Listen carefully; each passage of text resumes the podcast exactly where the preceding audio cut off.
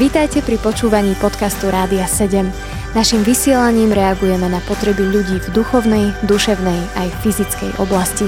Cez ETR Rádia 7 chceme odrážať vzťah s Bohom v praktickom živote. Milí priatelia, vítame vás pri počúvaní relácie Zaostrené na financie. Sprevádzať touto reláciou vás bude Rado a Peťo a dnes sa nám dostal dotaz mladej študentky, ktorá študuje na vysokej škole a tá potrebuje z miesta svojho bydliska dochádzať veľmi ďaleko. Riešením pre ňu je možnosť nájsť si niekde pod nájom a tá slečna sa nás ale pýta. Milý Rado a Peťo, našla som spolužiačku, ktorá ma nahovára, aby sme si spoločne prenajali byt v meste, zdieľali spolu náklady a žili v ňom.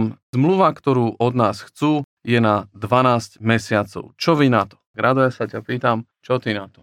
Veľmi dobrá otázka, ale hneď na úvod by som rád povedal, že nie, ten nápad sa mi nepozdáva. Prečo sa mi to nepozdáva? Lebo v podstate berieš si záväzok na celý rok, pričom štúdium trvá 9-10 mesiacov a ty si berieš záväzok na celý rok. To je bod číslo 1. A druhý bod je ten, že čo ak tvoja kamoška sa z nejakého dôvodu rozhodne odísť zo školy? Komu zostane ten záväzok na pleciach? Ak by mal zostať záväzok na pleciach tebe, veľmi hlboko by som sa zamyslel, že či nie je rozumnejšie skutočne riešiť nejaký internát. Áno, viem, že to nie je taký komfort ako na byte, ale z pohľadu výdavkov je to neporovnateľné. A dokonca keďže raz aj vysokú školu skončí študentka, tak je rozumné, aby už teraz robila tie kroky preto, aby rozumne hospodárila s tým, čo má, odkladala si peniaze, aby raz, keď bude riešiť vlastné bývanie, mala už aj na úvodný vklad nejaké peniaze nasporené.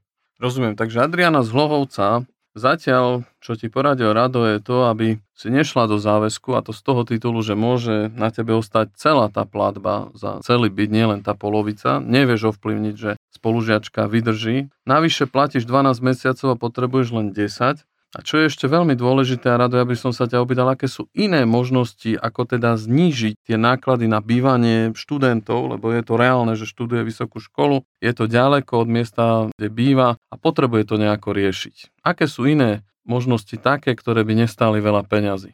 Tak určite to, čo vidím ako tú najlacnejšiu možnosť, je ten internát, ale predsa môže sa ešte vyskytnúť situácia napríklad, že opýtať sa rodiny, či náhodou nemajú tetu alebo niekoho v danom meste, ktorá by vedela danú študentku uchýliť. Alebo ešte ma napadá taká možnosť, že možno sú staršie dámy, ktoré potrebujú pomoc s prataním, varením a možno ako kompenzáciu by vás nechala bývať zdarma u seba.